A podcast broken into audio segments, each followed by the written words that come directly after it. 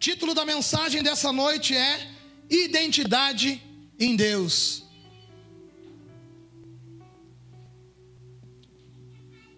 E se você está aqui nessa noite, velho, e tu crê em Deus, tu está aqui porque tu crê. Se veio numa igreja porque acredita de alguma forma em Deus, num ser superior, acredita no Criador, eu quero falar de um Deus real, verdadeiro, que te observa 24 horas, que te criou por um propósito, perfeito. E se você aceitar esse propósito, você vai ser pleno na sua vida. Vou falar de um Deus que ele te ama com todas as forças e te amou de tal maneira que entregou o único filho para todo aquele que nele crê não perecer, mas ter a vida eterna. Como é que Deus me entrega um filho há dois mil anos atrás e isso pode repercutir na minha vida hoje? Simples. Eu, eu, costumo dizer que o sobrenatural de Jesus, de ressuscitar mortos, curar enfermos, é, é tudo isso aí para mim é verdade. Mas se eu deixar tudo isso de lado e colocar só o caráter de Cristo na minha vida, é, foi isso o remédio que me transformou do cara que eu era na pessoa que eu tenho me transformado hoje. E eu lá, com aquela pessoa que eu era, eu sei o quanto eu era infeliz. E o quanto eu sou feliz com essa pessoa que o Senhor me transformou hoje. Lá o cara que eu era, eu tinha que viver me autoafirmando. Lá o cara que eu era, eu tinha que estar mostrando para as pessoas alguma coisa. Lá o cara que eu era não era feliz, velho. Na moral, eu não era feliz. Eu era perturbado. Eu tinha crises existenciais. Eu tinha traumas que me causaram e que eu mesmo entrei para me causar. Eu tinha coisas na minha vida, velho, que acabavam me deixando infeliz, mas eu tinha que buscar alguma coisa para me fazer feliz. Eu tinha que ir em algum lugar para me fazer feliz. Eu tinha que usar algum bagulho para me fazer feliz. Eu precisava de algo para ser feliz. E muitas vezes esse algo era algo caro. Muitas vezes esse algo era algo talvez inalcançável. E a geração mais infeliz de todos os tempos é a geração que consome a internet, que diz que você tem que ter algo, que você tem que ser algo, que você tem que ter o corpo, que você tem que ter o carro, que te entrega um vlog ou um, um vídeo que mostra um estilo de vida que você diz: Nossa, eu daria tudo para estar tá vivendo aquilo ali e ser aquilo ali. E por você não ser, não viver, e aquilo lá também ser uma mentira, tu acaba vivendo uma infelicidade com a vida maravilhosa que Deus te deu. Porque se você tem saúde, você pode se considerar alguém feliz de verdade. E era desse jeito que eu vivia. Tinha tudo para ser feliz, mas não conseguia. Tinha um cérebro que funcionava, mas não maquinava para o bem. Jesus entrou na minha vida e moldou, remoldou a minha história, mudou quem eu era. Transformou, velho. Removeu e está removendo um monte de coisa de dentro de mim. E colocando coisas que eu vejo que são coisas boas. Por quê? Porque quanto mais perto eu chego de Jesus, quanto mais perto eu chego desse Filho de Deus, desse Filho de Deus que transforma vidas, mais eu vejo que eu não preciso de coisas para ser feliz. Tudo que eu preciso está nele, tudo que eu preciso vem dele. Os filhos que eu tenho, a esposa que eu tenho, a alegria que eu tenho, todas as coisas foi ele quem me entregou. E cada vez mais a minha identidade em Deus vai, glória a Deus agora, mano. E cada vez mais a minha identidade em Deus vai se desenhando. Logo, se eu creio num Deus, eu tenho que acreditar nessa identidade. Abra sua Bíblia comigo, por favor, no livro de Marcos, capítulo 6, versículo 1.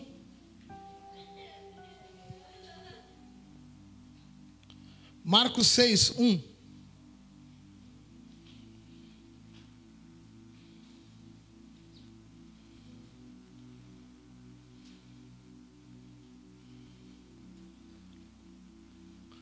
Só o barulhinho das folhinhas. Glória a Deus, todo mundo com a sua quadrada.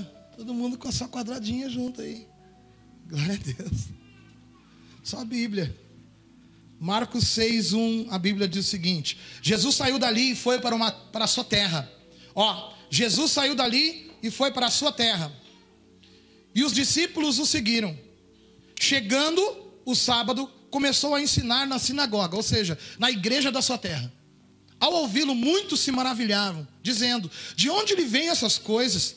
Que sabedoria é essa que lhe foi dada? Como se fazem tais milagres por suas mãos? Este não é o carpinteiro, filho de Maria, irmão de Tiago, de José, de Judas e de Simão? E suas irmãs não têm, não estão aqui entre nós? E escandalizavam-se por causa dele. Então Jesus lhe disse: Somente em sua terra entre os seus parentes e em sua própria casa é que um profeta não é honrado. E não pôde realizar nenhum milagre ali, a não ser curar alguns poucos doentes, impondo-lhes as mãos. Versículo 6. E admirou-se da incredulidade deles. Em seguida, Jesus percorreu os povoados das redondezas, ensinando. Até aí, pode apagar. Esse negócio da gente estar tá querendo provar para as pessoas, provar para o mundo, começa muito cedo nas nossas vidas. E muitas vezes começa através de uma fala infeliz de alguém que era para nos amar e nos ama. Mas sabe aquela fala infeliz daquele pai que talvez fala sem querer, tu não vai dar em nada.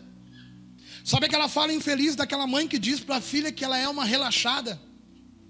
Sabe aquela fala infeliz de alguém que te aponta e te condena ou te sentencia a algo na tua vida, dizendo que tu é um ninguém, que tu é um burro, que tu é isso, que tu é aquilo outro? Aquilo começa a gerar dentro de nós um desejo de provar para as pessoas que nós não somos aquilo. Quantos de nós tentamos provar para os nossos pais um dia que eles não é, nós não éramos aquilo que eles talvez sem querer falaram que nós éramos? E aí a gente vai crescendo. Aí alguém na escola diz: Não, tu não consegue, tu fala, eu consigo. Não, tu não consegue, tu fala, eu consigo. Quer ver uma coisa? A gente cresce um pouquinho mais. Eu vou ter que dar esse testemunho aqui, porque é benção demais. Eu não sei se o Ju vai lembrar. Quando você está vindo, está indo lá para o Jardim Algarve, antes de descer a lomba ali do mato, tem a parte da direita onde tem a igreja. Quem conhece ali? A direita, indo para o Jardim Algarve, à direita tem os morros. Aquilo ali não era os morros. Cortaram aqueles morros ali, alguém cortou. E quando nós era pequeno, nós descia aqueles morros de bicicleta. Quando nós era pequeno, um dia nós falamos pro Julianinho, tá lá atrás lá. Tu lembra, Ju? Tu lembra? Duvido tu descer sem frear. E o Julianinho. Eu sou galo. E o Julianinho, nós estamos olhando para tuas mãos. Rico, tu estava junto, Rico. Tu lembra, Rico? E nós olhando para as mãos do Julianinho, tu não pode frear. E o Julianinho era vida louca, mano. Quem olha aquela carinha de anjo não consegue imaginar que era boca braba. Depois, no final, passa para ver a fotinha dele que ele tem na carteira do velho homem. O meu, o Ju desceu o primeiro barranco, não freou. O segundo barranco, ele não freou. No terceiro, ele voou. Se quebrou todinho. Só para nos provar. Só para nos mostrar. E, e o primeiro pega no baseado quem fumou. Ah, todo mundo fuma, eu vou fumar, para provar que eu também sou descolado. E o primeiro teco de cocaína, como é que foi? Eu estou falando agora para um povo que se perdeu. Mas tem outras coisas que aconteceram na vida de outros homens, de outras mulheres. Talvez aquele dia que os teus colegas te desafiaram, eu duvido tu desafiar tua mulher, eu duvido tu enfrentar os teus pais, eu duvido tu fazer isso, e você foi lá para provar para essas pessoas e fez. Você estava tentando provar para alguém que no fundo não queria o teu bem, queria ver se tu era capaz e no final das contas ver se tu ia se dar mal ou não. Quantos aqui já passaram por situações como essa? Eu passei por muitas. Eu tentei provar muitas coisas para as pessoas. Eu vivi dessa forma durante muito tempo. Eu contemplava as coisas e para eu poder me encaixar nos lugares que eu admirava, eu tinha que me parecer com eles, eu tinha que me inserir naquele lugar. Então eu tinha que enfrentar desafios e eu ficava tentando provar para as pessoas aquilo que eu nunca ia conseguir provar nada para ninguém. Não consegue provar no final das contas. Sabe por quê? As pessoas não estão se importando com o que tu pode fazer, elas querem o último resultado de você, que é ver você se dando mal. Assim é o mundo lá fora. E a gente vive tentando se autoafirmar, tentando provar para os outros. Nós acabamos de ler uma passagem que Jesus voltou para um lugar aonde ele era, de onde ele era. Ou seja, um lugar da sua infância. O lugar onde estavam seus pais, e seu pai já não era mais vivo. O lugar onde os seus irmãos moravam. Jesus voltou para esse lugar e diz que no outro dia ele resolveu ir no culto. Resolveu ir na igreja. Porque a igreja naquela época era a sinagoga. A igreja naquela, naquela época era a igreja, a sinagoga era a igreja do povo daquela época.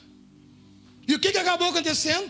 Quando Jesus terminou de falar, W2, quando ele terminou de pregar, as pessoas que tinham se alimentado daquilo que Jesus falou, daquele gurizinho que saiu da quebrada, daquele gurizinho que jogava bola com os outros gurizinhos, daquele gurizinho comum, filho do carpinteiro, daquele gurizinho que herdou a profissão do pai. Quando ele terminou de falar, as pessoas não perguntaram o seguinte: mas não é esse daí o irmão das gurias? Não é esse daí o irmão de José? Não é esse daí o filho de Maria? Não é esse gurizinho que se criou na nossa quebrada? Da onde é que vem essas coisas maravilhosas? Da onde é que vem essas palavras poderosas? Da onde é que vem essa sabedoria? Da onde é que vem esses milagres? Diz que as pessoas se maravilhavam. Ou seja, elas estavam espantadas com tamanha sabedoria e poder, mas continuavam. Ele não é alguém comum que nem nós, por que, que Deus está usando ele? Simples, porque Jesus estava posicionado. Mas ele não é alguém que nem nós, ele não cresceu no mesmo bairro, simples. Ele decidiu tomar uma nova escolha, uma nova vida. Ele decidiu mudar. Ele decidiu fazer diferente da história dele. Talvez ele estava condicionado a ser o carpinteiro para o resto da vida, mas ele decidiu ouvir o propósito de Deus na vida dele e sair pregando o evangelho. Só por quê? Porque Jesus não ouvia as vozes do mundo. Jesus não se preocupava com os rótulos do mundo. Jesus não tinha medo de ser o que Deus mandou ele ser. E geralmente o que Deus manda a gente ser é algo bom. Geralmente o que Deus manda a gente ser é algo que a gente não precisa provar nada para ninguém, porque em Deus nós temos uma identidade e isso nos basta. Eu sei o que isso causou na minha vida. Eu sei a transformação que eu vivi. Porque antes de eu conhecer essa identidade em Deus, por ter esse shape aqui, essa carinha aqui, eu tinha que andar sempre com a melhor roupa. Eu tinha que, na época do crime, andar com os bagulhos chamando atenção. Eu tinha que chegar e bancar para todo mundo, para pagar uma nota, para ser aceito. Para ter as minas na volta, eu tinha que botar para fora as ganhas. E com Jesus, como é que acontece? Com Jesus ele revela quem você é e você não precisa provar mais nada para ninguém. Você só vive aquilo que Jesus mandou você viver. E isso basta. É por isso que o mundo olha para o cristão e diz: Cara, que sem graça isso. Sem Jesus, tem irmãozinho aqui que gostava de sair no soco. Com Jesus, o irmãozinho respira fundo, continua dentro do carro e segue para casa, porque sabe da sua identidade em Deus. Sem Jesus, tem mulher que tinha que mostrar o corpo, porque precisava dos olhares na rua. Com Jesus, você coloca uma roupa, e você coloca aquela melhor roupa, porque quando tu sabe que tu vai encontrar com teu amado, teu marido. Se você não é casada, você vai se encontrar com Jesus, mas você vai para o encontro com Jesus de verdade, não de qualquer jeito. É isso que uma identidade em Deus nos revela. É isso que uma identidade em Deus faz em nós, nos transforma em pessoas melhores.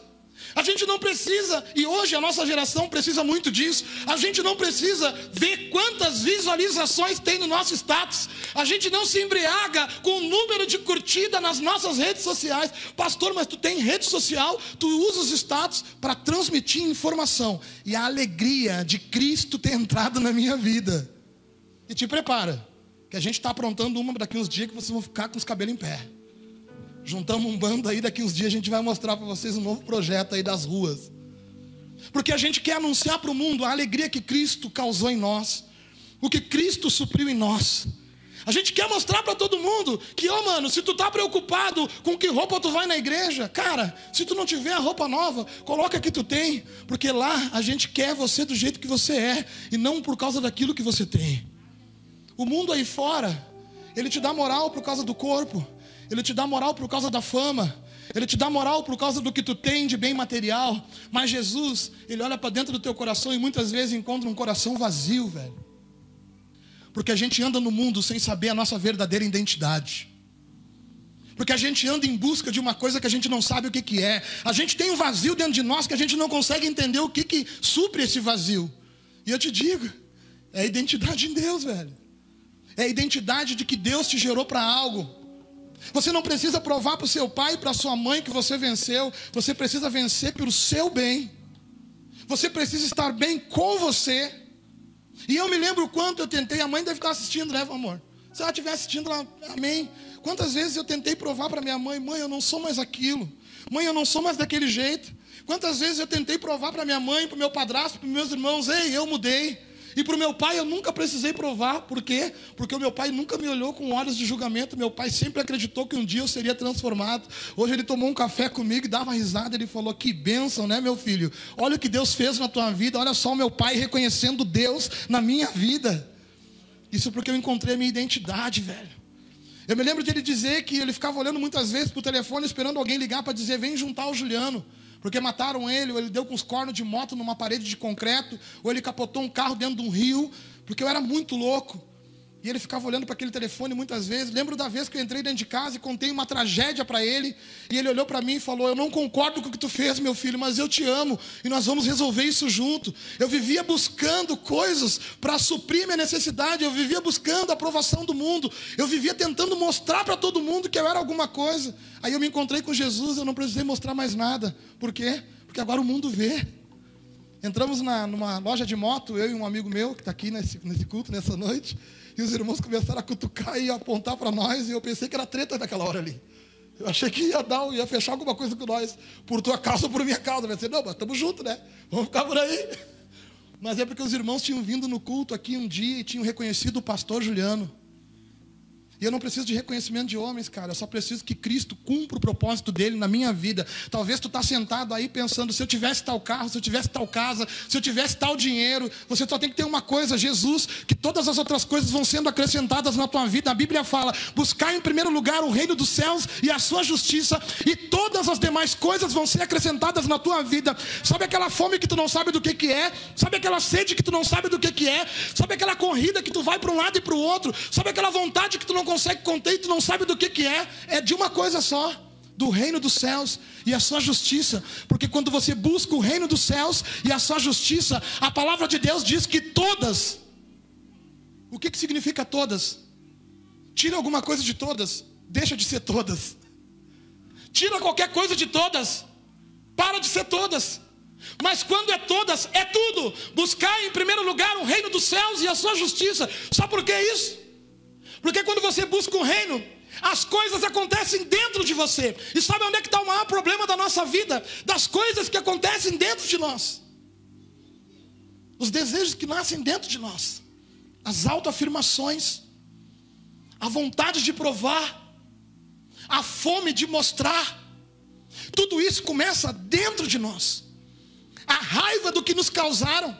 O ódio e vingança do que nos fizeram isso acontece dentro de nós. E quando a gente busca o reino, a gente pensa que quando buscar um reino, Deus vai dar as coisas, e essas coisas são materiais, mas não, as coisas são o suprimento de todas as vontades da nossa vida.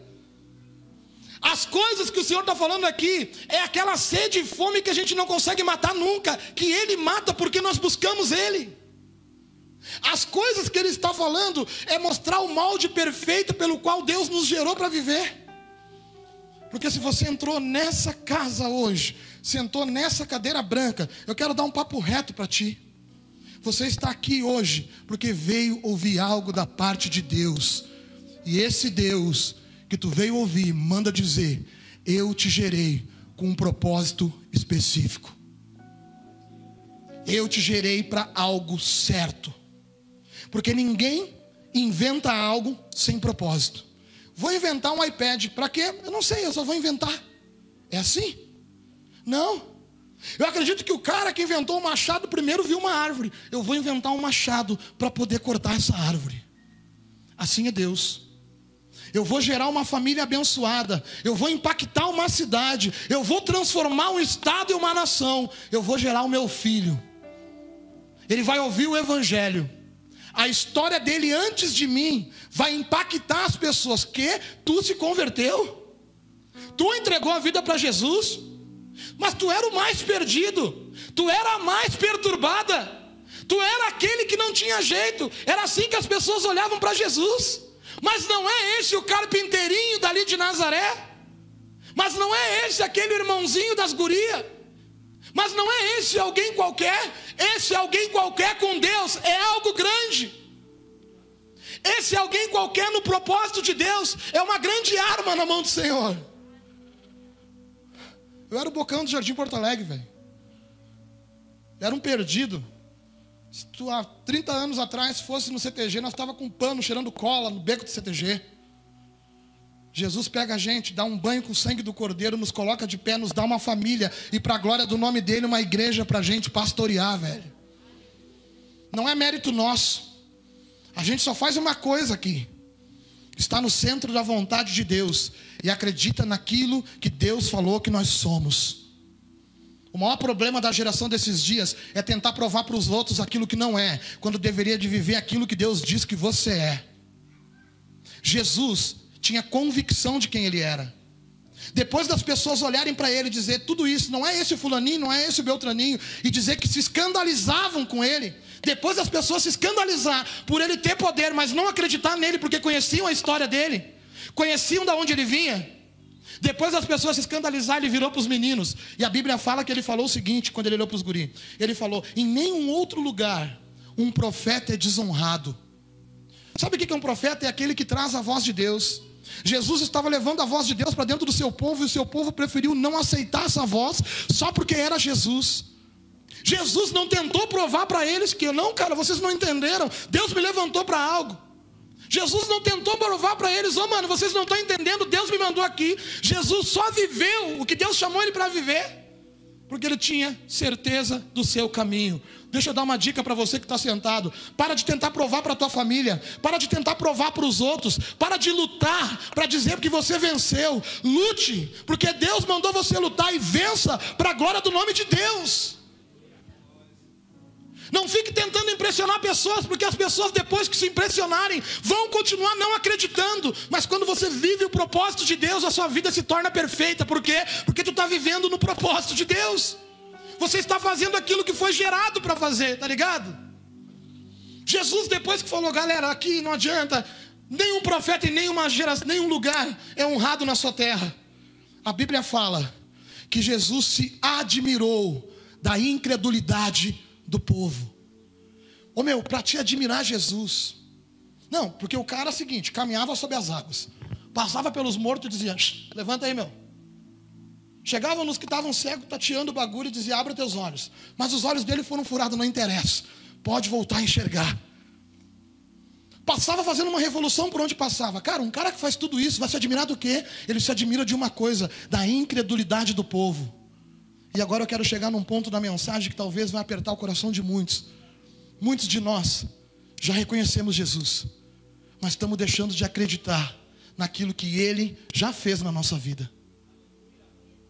Muitos de nós já tivemos experiência com Deus, mas agora estamos olhando no espelho e estamos olhando aquilo que está deformado de novo, que a gente deixou deformar e está desacreditando que Deus pode fazer de novo. Deixa eu te contar uma coisa: Deus amou o mundo de tal maneira que entregou o seu filho para todo aquele que nele crê, não pereça, mas tenha vida eterna. Se você crê, mano, não importa quantas vezes tu vai ter que entrar na fila do arrependimento, Deus está lá de braços abertos, com o filho dele lá te esperando, para te dar mais uma oportunidade de começar de novo aquilo que ele falou que vai concluir na tua vida. Pastor, para mim isso daí é hipocrisia. Porque daí o humano erra toda hora e, e aí vai para a fila de novo. Sabe o que é isso daí? É o amor de Deus, velho. É que Deus te ama com todas as forças e o projeto perfeito dele, ele quer te preencher por dentro. E ele vê que quando você olha para o lado e pensa que tem algo do lado que poderia te preencher mais do que ele está te preenchendo, você vai, dá com a cara no muro e volta. E muitos não conseguem voltar, por quê? Porque ficam vergonha de ter que falar com Deus. Quanto desviado a gente conhece aí, mano? Quanta gente se perdeu no caminho porque pastor machucou, por causa que impediram de tomar a ceia, porque tiraram da comunhão, porque a igreja rotulou algum bagulho. E Jesus está lá de braços abertos dizendo: Ei, cara, foi vocês que morreram por eles ou fui eu que morri por eles? Eu estou de braços abertos querendo esses caras. Aprenderam errado. E aí, por aprender errado, não voltam para Deus. Por aprender errado, não acreditam. Peraí, mas Deus não fez uma vez? Fez. Tu acha que ele não pode fazer de novo? Tem gente aqui nessa noite, Deus está me falando que tem gente aqui nessa noite que tinha desacreditado no perdão e o Senhor está dizendo: Ei, é contigo mesmo que eu estou falando, eu estou te perdoando de novo. Não importa onde é que tu andou, não importa como tu se sujou, não importa o que tu fez, importa que foi Jesus que morreu no teu lugar. Jesus está aqui dizendo que ficou admirado. Cara, mas como é que essa gente pode ser tão incrédula? Não acredito que é o Juliano. Não acredito que é o Lucas. Não acredito que é a Juliana.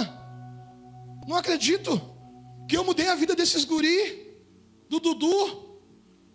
Como é que vocês conseguem acreditar nas coisas que o mundo fala, mas não conseguem acreditar naquilo que os olhos de vocês estão enxergando? Deus já botou alguém do teu lado para provar para ti que Ele é Deus. Cara, Deus já falou contigo. Deus já moveu o sobrenatural para provar que é Deus. Por que, que a gente continua não acreditando, mano? Por que, que a gente continua insistindo em coisas que a gente já viu que não nos faz bem? Por que, que a gente continua incrédulo? Jesus está dizendo para nós: isso é porque vocês não têm uma identidade em Deus. Porque se vocês dissessem, tivessem uma identidade em Deus, o mundo vai dizer que você não é, não importa o que o mundo diz, importa o que você sabe a teu respeito. Quando você tem uma identidade em Deus, você caminha por um caminho e não se dizia dele, por quê? Porque tu sabe que essa identidade está te levando para um caminho de salvação, um caminho de acerto, um caminho que no final Jesus está te esperando na ponta. Identidade em Deus é você ter certeza de quem você é e não se tontear por causa da opinião do mundo.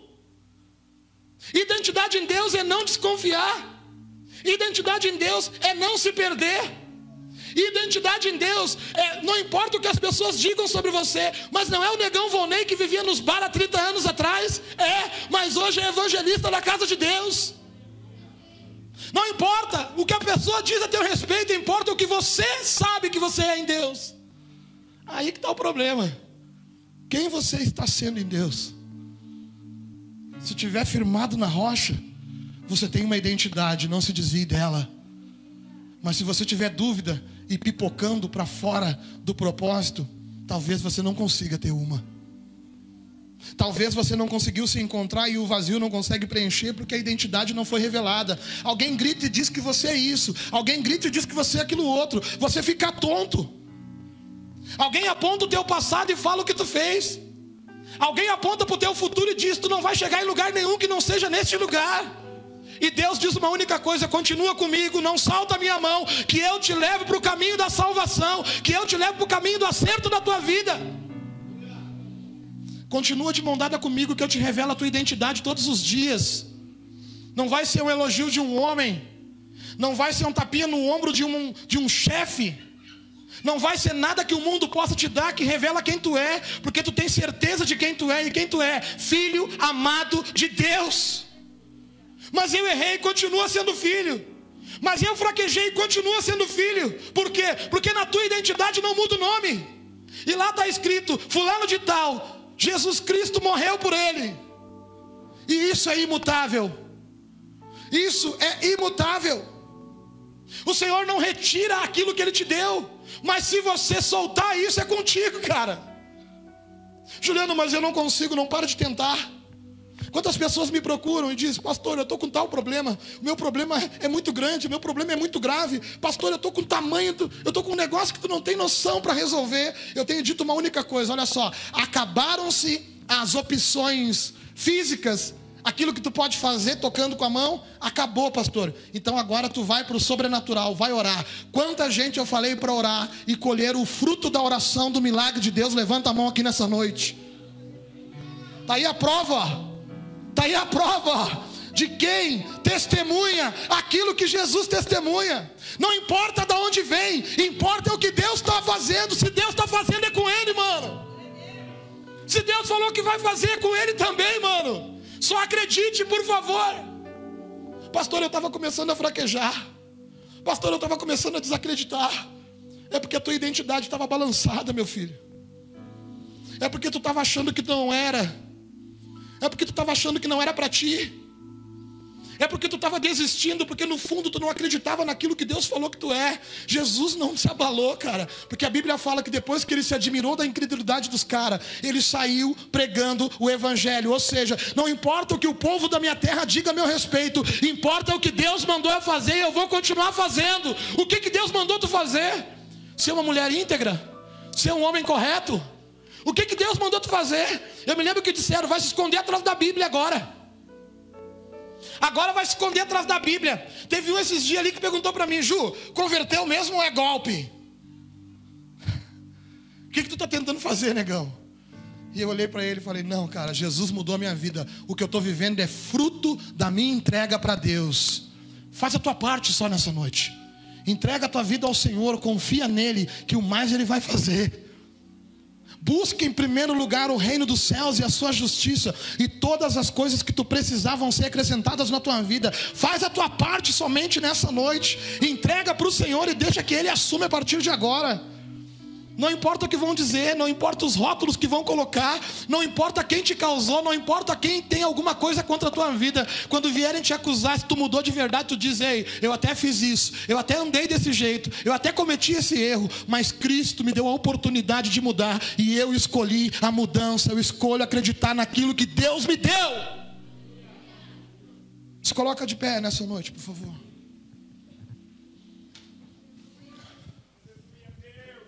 Aleluia. Pode deixar só o tecladinho, precisa, viu?